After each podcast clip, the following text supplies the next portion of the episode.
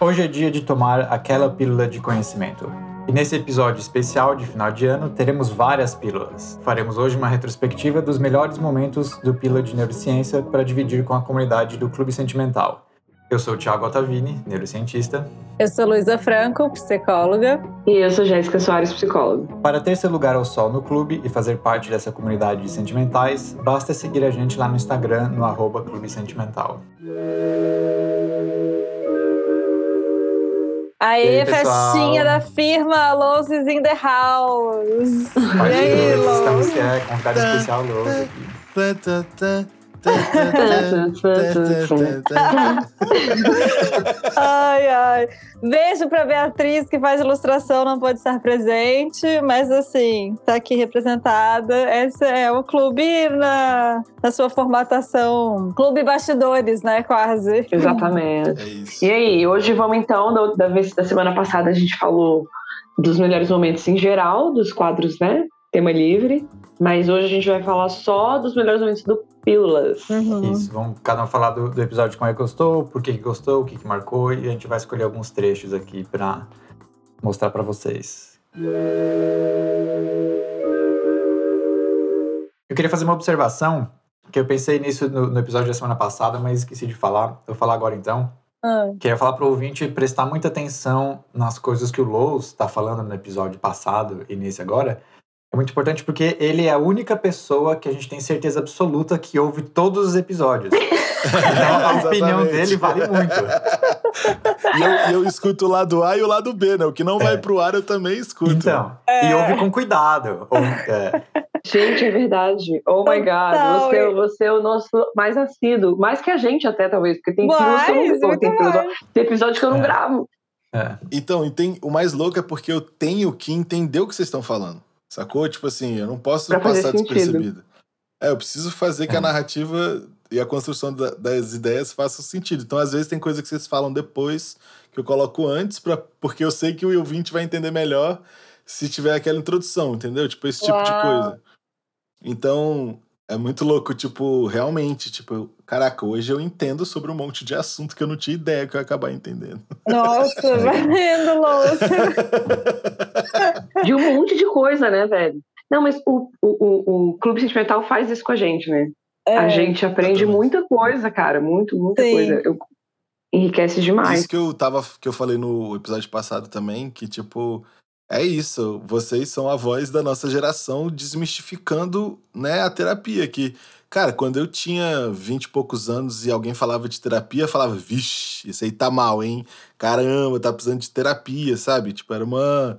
Tinha mó tabu, que isso? A minha mãe mesmo, que era uma pessoa que era super ligada em coisas é, da mente, do ser humano e tal, ela demorou muito para aceitar, tipo, ela já tava com cinquenta e poucos anos quando ela falou: Nossa, acho que agora eu vou fazer terapia, sabe? Uhum. Hoje à tarde eu tava com o pessoal tomando sol aqui no Eixão e a gente tava conversando. Eu falei, gente, vocês já fizeram terapia? E aí todo mundo falou que sim no passado. Só eu e outra pessoa que falamos sim no presente, sacou? Tipo, como. Então uhum. é muito massa que vocês trazem isso, mostrando que, tipo assim, não, você tem que cuidar disso do mesmo jeito que você cuida da sua alimentação, do mesmo jeito que você cuida, tipo, do seu trabalho e, enfim, das coisas que você faz na sua vida. Tem que cuidar da sua cabeça. E no consultório. É, perfeito, muito bom.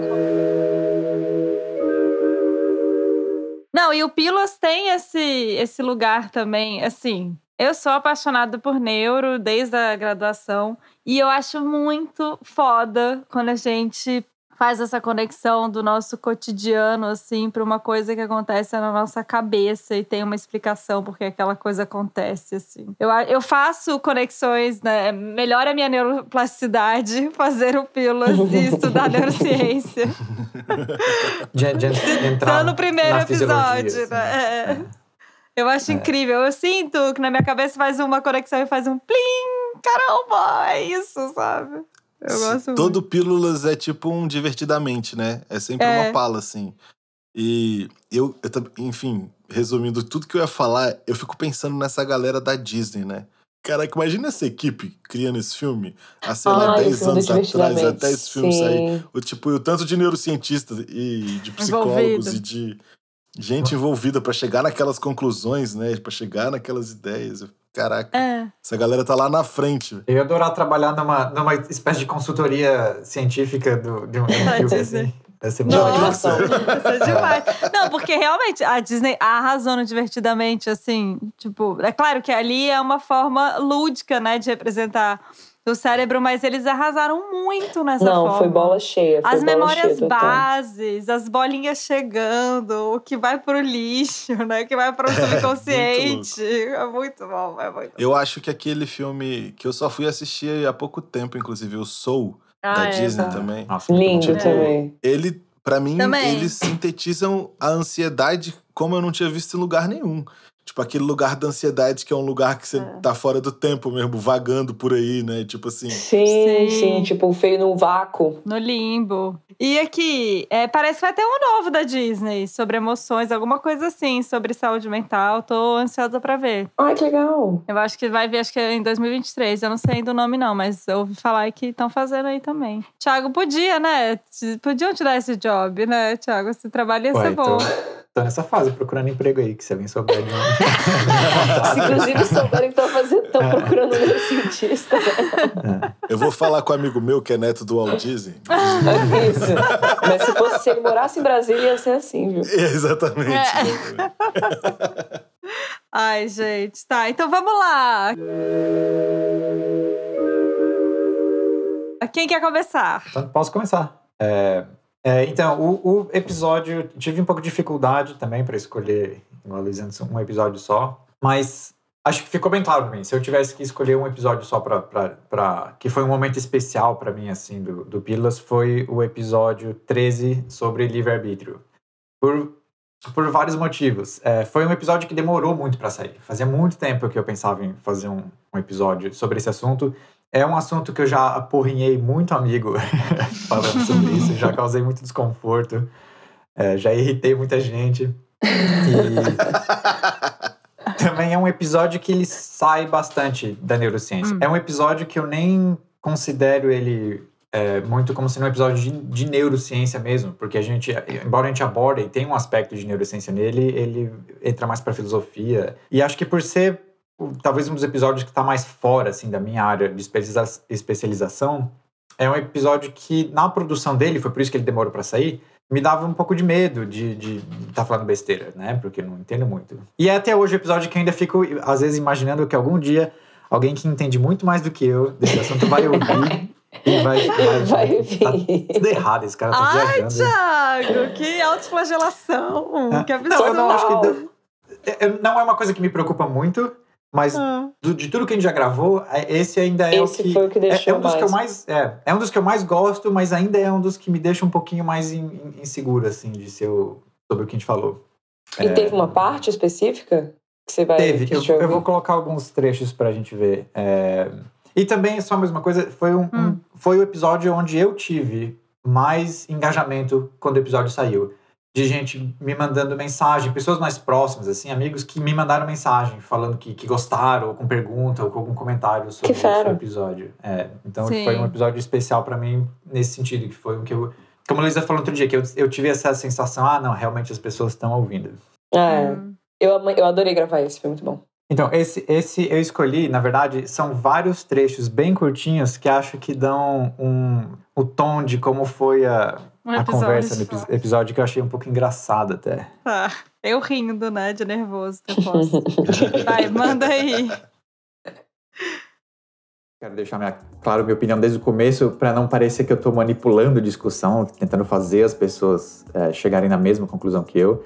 Tá. Eu não acho que livre-arbítrio existe. E, e, a gente vai discutir um pouco mais. O, o suspiro da Luísa. Quando eu falo.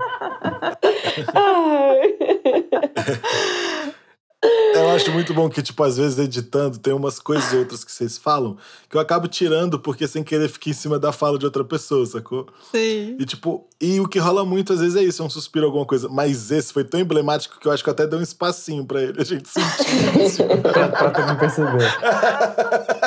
Foi de novo, põe de novo, põe de novo, põe de novo. Na mesma conclusão que eu. Tá. Eu não acho que livre-arbítrio existe. E, e a gente vai. Bate lá dentro da Luísa. Bate lá dentro da Luísa. Gente, esse episódio, um amigo meu mandou pra mim e falou assim: ai, vai parecer meio esquisito, Luísa, meio, sei lá, estranho. Mas o minuto tal e tal, você dá uma risadinha de nervoso que eu me identifiquei muito. e é óbvio que eu voltei e fui ver a minha risadinha, né? E eu tava tipo. Ai, tá bom, Thiago, ok, ok. o livre-arbítrio existe, agoniadíssima. Eu, eu, vou colocar outro, mas esse trechinho ele, ele, é bem no comecinho do episódio. Então já é um suspiro, tipo assim, ai ah, meu Deus, lá, lá, tipo assim, lá vamos nós, né? Tava nervosa com esse tema. É, esse tema é tenso demais. Mas é. Deixa eu colocar, tem mais um aqui. De quê?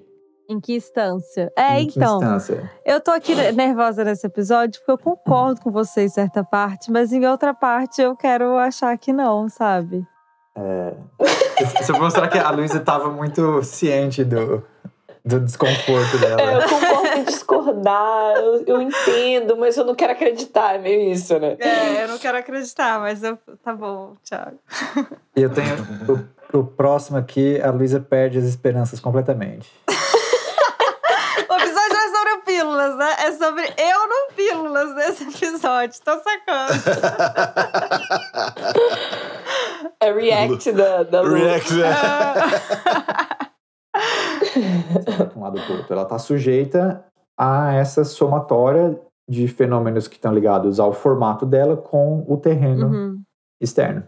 Então, eu, eu vejo a existência humana mais ou menos assim, como se fosse uma pedra rolando ladeira abaixo. Ai, gente, tá rolando. Olha. Mas é, eu acho que. Olha, eu também ve eu vejo muito, assim, partindo um pouco da psicologia. A gente trabalha muito isso em terapia, assim, né? Do, a, a Luísa tentando salvar o planeta com a psicologia, o livro de psicologia na mão, assim. Calma, Tiago, calma, Tiago. E a pedra rolando, né? Já a pedra rolando. Mas é que o Thiago também, puta que me pariu. Eu me senti, a existência senti... humana é uma pedra rolando ladeira abaixo. Que, que é isso, cara? Eu assim, colocaram no Instagram, comentaram lá no post do Instagram. É, a pedra rolando foi a melhor analogia, ou metáfora, Ai. gente.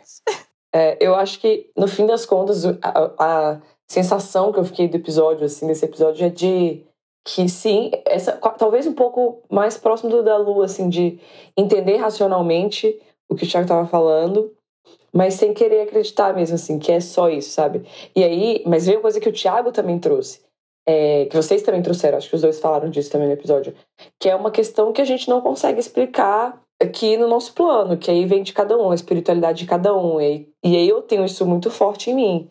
Então eu, eu tendo a me agarrar um pouquinho nisso, sabe? Nessa discussão, assim, de não, eu acho que existe um nível, um cósmico maior que em algum nível eu consigo tomar algumas decisões, sei lá. E, enfim, eu acho que eu fiquei mais com esse, esse lance de Sabe aquela história assim, a sensação de tipo, tudo bem, a ciência explica até aqui, mas daqui para frente sou eu com a minha espiritualidade, entendeu? Então você me dá licença. é Isso me confortou. E me confortou de falar, tá, tá, tá, tá. Tá tudo bem, a partir daqui é uma coisa de crenças minhas, do que eu acredito e tal. A gente dá esse aviso, acho que no começo do episódio, assim. Isso. Mas uma coisa que eu, que eu falo também, quando eu, quando eu toco nesse assunto e as pessoas é, estão dispostas a ouvir. É... o, o, que eu sinto que dá um, um, algum, algum grau de alívio é essa ideia de que, embora racionalmente eu, por exemplo, não, talvez não vejo é, a possibilidade de livre-arbítrio, ainda assim a, a nossa mente ela constrói a sensação de livre-arbítrio, ela constrói essa sensação de escolha, de tomada de decisão. E a minha proposta, em momento nenhum, é se rebelar contra isso.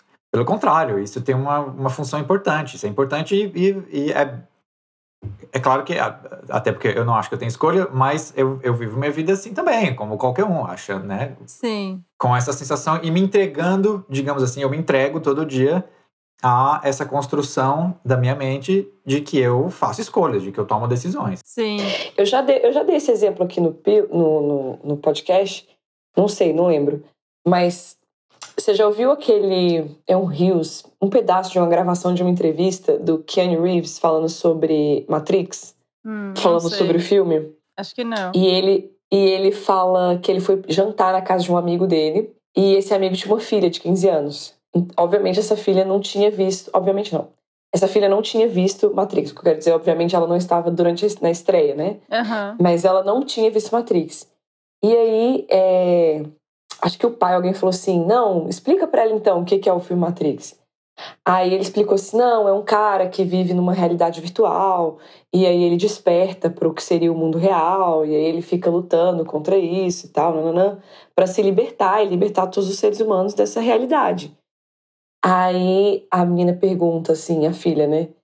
Mas quando ele tá na realidade lá virtual, ele sabia que ele tava na realidade? Ele, né? Tipo, ele não sabe. As pessoas que estão na realidade virtual não sabem.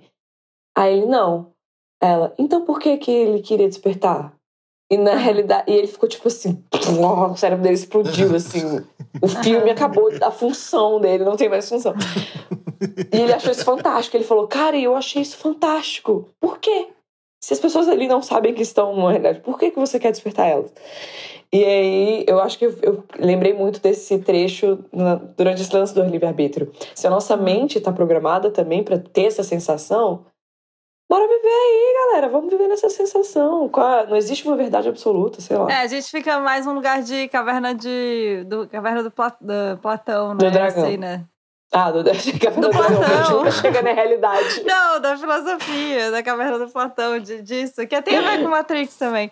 Mas esse episódio, para mim, eu acho que o mais importante a gente falar é mais o final do episódio, quando a gente fala a importância da gente é, não responsabilizar individualmente as pessoas, assim, coletivamente. Que assim, às vezes elas não têm escolhas, né? Pensando até, Jess, você seria importante sim, nesse episódio sim, pela discussão judiciária também, quando a gente questiona, né? Ai, nossa, mas a pessoa tá matando por um tênis. Cara, não, peraí. Será que ela não, escolheu? Não é ela não, não é escolheu é matar. Ela não escolheu matar por um tênis. O que, que fez? Sim, Quais sim. foram as decisões coletivas? O que, que o coletivo fez com que aquela pessoa matasse por um tênis? Né? É, é legal. As, as, decisões não são preto no branco. Não, e não são. E que isso é legal também no episódio. Elas não são tomadas só naquele minuto em que ela está colocada. Elas já estão. A gente já está predisposto a escolher várias coisas, né? Isso que é importante. É, a história de que as coisas não acontecem no vácuo. Isso. É. Também. É tudo numa história. E como essa perspectiva, como essa perspectiva da, da falta de livre-arbítrio questiona a, como a gente aloca responsabilidade, também cria uma nova perspectiva sobre a ideia de punição, né? E como, como a gente deve punir, então, comportamentos indesejados. Eu acho que a gente... Eu acho que nesse episódio a gente fala, no final, a gente fala um pouco sobre a, a ideia de é, justiça é, restaurativa, que chama. Isso. Restaurativa. É. Uhum. Ah, o, o, lance desse episódio acho que foi que a gente ficou comentando muito como a Jéssica tinha que estar tá lá pra, pra falar sobre essas é, coisas. É. Por isso que eu fiquei com essa sensação, é. galera. Eu tô, tipo assim, quase certeza que eu tinha participado. Você esteve presente no, no nosso debate, né? Na nossa vontade. Estava lá, estava lá. Ah. Bom, o meu foi sobre o Pilas número 8, o cérebro mentiroso. Vou colocar aqui o trechinho?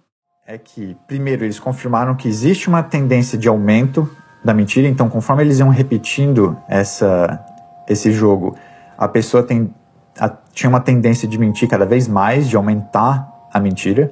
E a amígdala da pessoa, que é uma estrutura do cérebro que faz parte do sistema límbico, que processa emoções, a amígdala dessas pessoas estava sendo cada vez menos ativada, respondendo cada vez menos. E existe uma correlação, eles conseguiram encontrar uma correlação direta é, entre diferentes participantes, entre o quanto a amígdala é inibida e o quanto que a mentira da pessoa cresce. Hum. Gente, eu achei incrível isso. Porque eu sempre pensei, essa galera, políticos ou essa galera que, né, você pega ali, a pessoa desvia dinheiro de merenda escolar, sabe assim? Essas coisas que você pensa, gente, como que essa pessoa dorme? que é a frase que a gente fala muito, né, comumente. E eu sempre penso nisso quando vejo uma coisa muito absurda, gente, como é que a pessoa teve coragem de fazer isso? Como que ela conseguiu? E aí tem a ver com a neurociência explicando, né, isso. É a pessoa que, sei lá, desvia dinheiro da merenda escolar, ela já fez mentiras menores e aos poucos e o cérebro foi se adaptando a isso. Então ela não tem a mesma reação que eu tenho se eu fosse fazer aquilo pela primeira vez, né? Então, o cérebro, de alguma maneira, vai se moldando às mentiras. E eu achei isso incrível. Respondeu essa pergunta de como assim a pessoa faz isso? Ah, sim. Ela, se você, ser humano que está ouvindo, né, o podcast, começar a fazer pequenas mentiras e isso e fosse safando de alguma maneira ou tendo mais ganhos e tal aos poucos aos poucos isso é crescente e qualquer pessoa pode chegar nesse lugar né? Não, e naturaliza mesmo. Você não vai viver o constante sofrimento com você mesmo. A você gente... não tem as reações fisiológicas. Você né? não vai de... ter, você não vai ter o mesmo estresse. Uma hora você vai entender. É. Você vai normalizar, igual é, normalizar violência, normalizar coisas é, que você vive sempre. De... Como que você dorme, né? É, mentindo uhum. desse jeito? Você dorme, porque você não tá tendo a mesma reação. Porque quem, quem, men quem mente pela primeira vez ou aos poucos fica, né, é, ativo ali, né? E aí a pessoa que tá mentindo há muito tempo não fica. E eu gostei, eu gosto muito desse episódio porque eu acho ele muito redondinho, muito bem fechado com as referências bibliográficas. É, assim. Nossa, o Thiago arrasou, gente. Thiago arrasa na pesquisa aqui. Gente, a pesquisa Você dele. Artigo da década de 60. Ele citou um artigo da década de 60. Não, e assim, apenas. se você pega um roteiro, gente, dá pra estudar o tema. Entendeu? Dá pra mandar o roteiro, a pessoa estuda aquele tema todinho, dá pra até escrever alguma coisinha. É, o Thiago arrasa. Não é à toa que ele é um cientista, né? É isso. E é por isso, é por isso que eu fico preocupado com o episódio de livre-arbítrio. Olha aí, porque ele não tem referências técnicas. É, é exato. amigos, não, é... mas tem bastante referência. Tem algumas, mas, mas esse, esse do cérebro mentiroso foi muito bom, assim. Eu lembro que eu, eu tinha uns dois ou três artigos, eu consegui emendar um com o outro. Uhum. Isso que, que a Jéssica falou dessa dessensibilização, esse processo de dessensibilização Isso. que a pessoa passa para não se sentir mais tão mal é, e não viver nesse estresse constante da mentira, eles eu, aí tem um artigo que a gente fala que eles mostram uma gradual diminuição da resposta da amígdala no cérebro, que isso está é, correlacionado com o aumento cérebro. da mentira. Ah. É. Esse episódio foda. é legal. Caralho, que pala. Foda. Foi muito foda. Isso é uma pala, mano. Nossa senhora. Então, o gancho, eu acho que o meu pode ser um gancho desse um pouco também, que o meu é da neurociência da ah. fofoca. Ah, é o meu também. Ah! então, calma aí, cada, um, cada um pegou uma parte. A gente pega dois trechos diferentes já. Dois fofoqueiros, entendeu? Amiga, o que eu tenho a dizer sobre isso? Não, nada a ver, porque eu não sou mentirosa, então eu peguei o da mentira. Mas tem um momento que o Thiago falou uma parada você fala sobre como a fofoca também é esse instrumento social dessa passagem de informação. De que as necessidades sociais foram uma grande pressão evolutiva para o desenvolvimento da inteligência do ser humano e o aumento do cérebro. Então, tem muita coisa parecida. Inclusive, tem um autor que eu esbarrei no nome dele de novo, que é o Robert Dunbar, que tem alguns estudos sobre a fofoca e de como que a fofoca foi importante para estabelecer é, é, laços sociais. Então a gente começa por essa ideia de que a fofoca ela não é só um fenômeno cultural moderno. A fofoca não existe só agora no, com a invenção do rádio e da televisão. A fofoca ela faz parte da história evolutiva. Ela provavelmente sempre esteve presente na espécie humana e talvez até nos, em alguns dos nossos ancestrais. É muito doido, é né? Tipo, pensar tanto na fofoca do dia a dia, assim, que às vezes, às, às vezes você começa uma amizade falando assim: caraca, tal pessoa, não sei o que, não sei o que lá. E, não, você não sabe, eu tô ligado que não sei o que, não sei o que. E de repente vocês já construíram uma narrativa diferente da narrativa social, né? E aí, de repente vocês têm umas informações que um monte de gente não tem. Aí de repente já cria um laço. Já fez um laço. Exatamente o que você. Exatamente, você tava falando ali dos macacos. Então, isso é uma. Caraca, isso é uma loucura, né? A gente construiu a sociedade em cima da fofoca. Não. E que, é, e que vem muito do que. Eu, eu tinha achado esse trecho muito bom também, da, dessa, dessa função social da fofoca. É, de tipo, enfim, explicar vários conceitos, é, explicar numa questão mais evolutiva. Isso foi, acho que. Eu acho que foi o grande ponto, né, do episódio, talvez. Mas uma coisa que eu achei muito massa, né?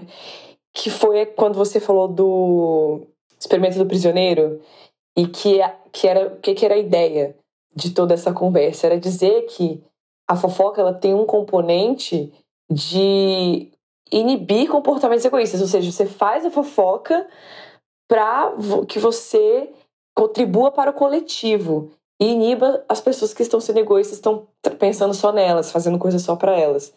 Então você trabalha também isso. E aí ele dá exemplo de, do, do, do, dilema do prisioneiro.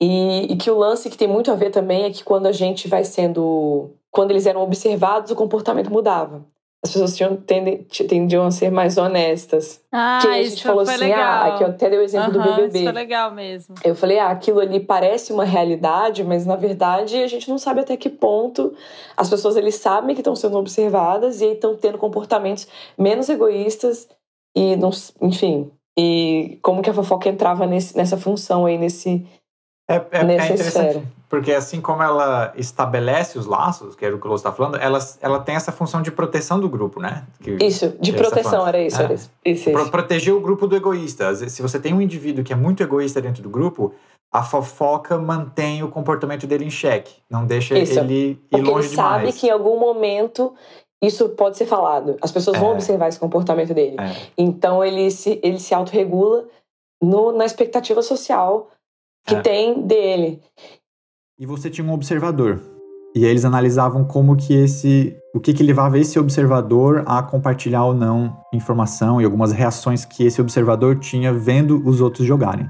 E eles viram, por exemplo, que uma coisa que, que leva a pessoa a fazer fofoca é o desconforto gerado quando a gente observa um comportamento egoísta. Então, quando você vê alguém fazendo alguma coisa egoísta, e aí volta naquela, naquilo que a gente está falando antes da pessoa que anda de graça no grupo e não ajuda, uhum. isso gera um desconforto. E quanto maior o desconforto gerado, maior a probabilidade de que você vai fazer algum comentário sobre aquela pessoa. Hum. Então, também, quanto mais egoísta você for, mais passível de ser algo, alvo de fofoca você é. Olha. A não ser que você seja muito bom em esconder a sua malandragem né? Tem, tem, hum, existem outras camadas sim. aí. Claro. Uhum. Mas sim, você, quanto mais egoísta você é, mais você está se arriscando de que as pessoas vão falar de você. E quanto mais grave o seu ato egoísta, quanto mais desconfortável uhum. você fizer as pessoas, quanto mais. É, é, a pessoa está meio que agindo pela raiva, assim, né? É mais provável que vão falar de você. Uhum. Uhum. Eu acho interessante que aí tem uma outra hipótese que, que é diferente dessa, tem uma sutileza, mas é diferente, porque aqui eles são assim, que é o, só o desconforto em si, o simples fato de você ficar desconfortável te leva a falar alguma coisa. Aí tem uma outra hipótese que é parecida, mas não é igual, que é de que ao compartilhar a informação, ao fazer esse comentário, você vai sentir um alívio desses efeitos negativos. O seu desconforto some um pouquinho. Você se sente um pouco melhor quando você faz a fofoca, ah. quando você compartilha a informação. E eles confirmaram isso também. Eles fizendo, fazendo estudos, fazendo com, com questionário, com algumas medições de, é, de batimento cardíaco, dilatação da pupila. Tem um eletrodo que você põe na pele para medir a condução, e medir o nível de estresse da pessoa.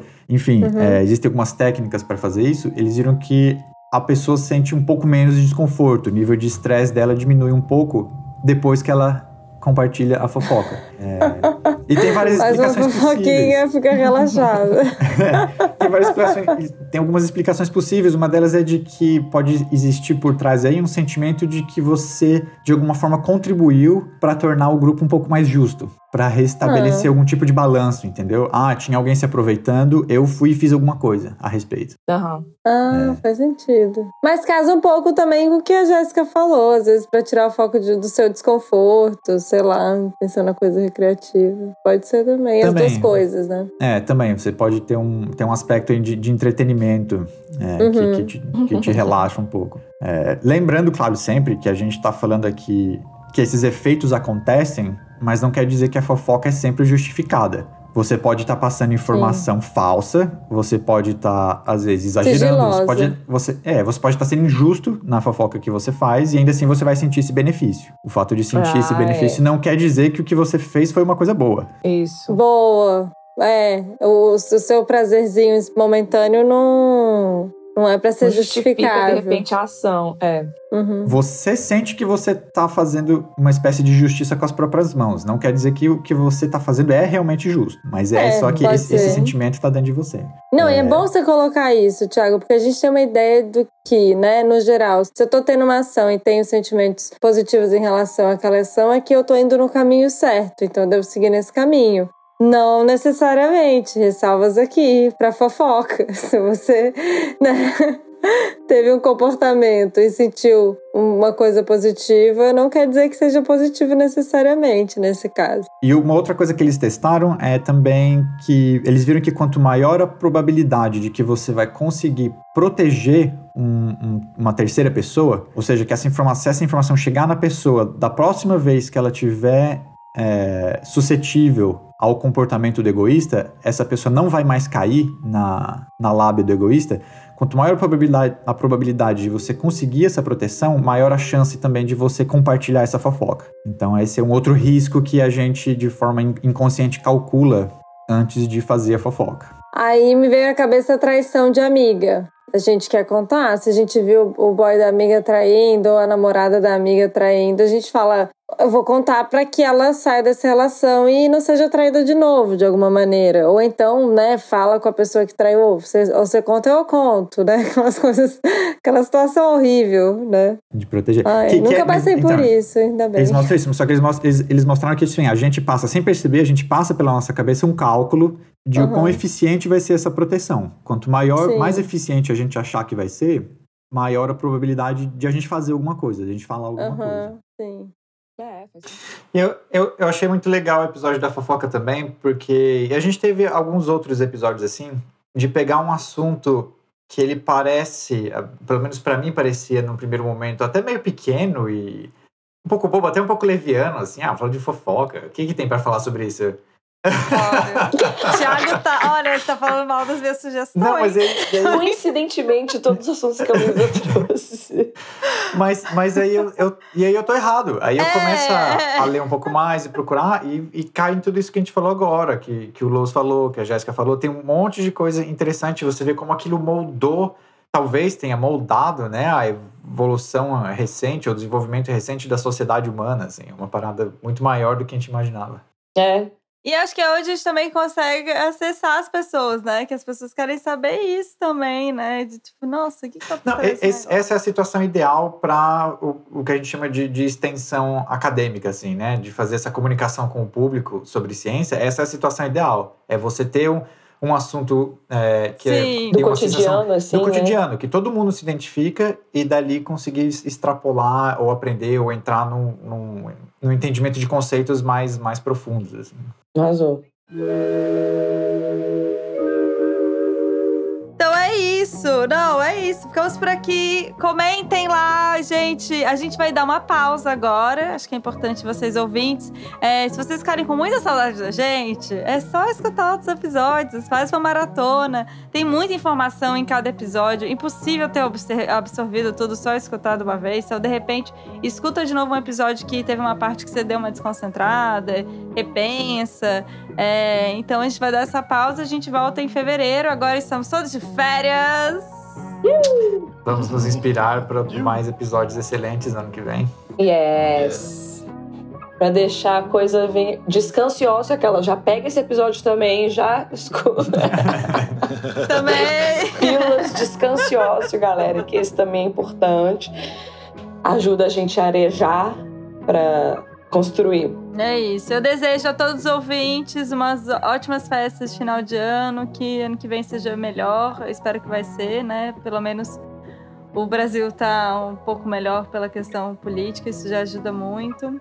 E é isso, tamo, tamo junto aí. Beijo, boas Tchau, festas, beijo. pessoal. Lembrando que esse podcast é uma produção independente do Clube Sentimental. Seu apoio é fundamental. Então segue a gente lá no Spotify e marca cinco estrelinhas. No Instagram, o perfil é arroba Clube Sentimental. As artes são feitas pela Beatriz, do arroba Tente Forte, e a edição de áudio é feita pelo Aloísio, do arroba Som do Cosmo. Até mais!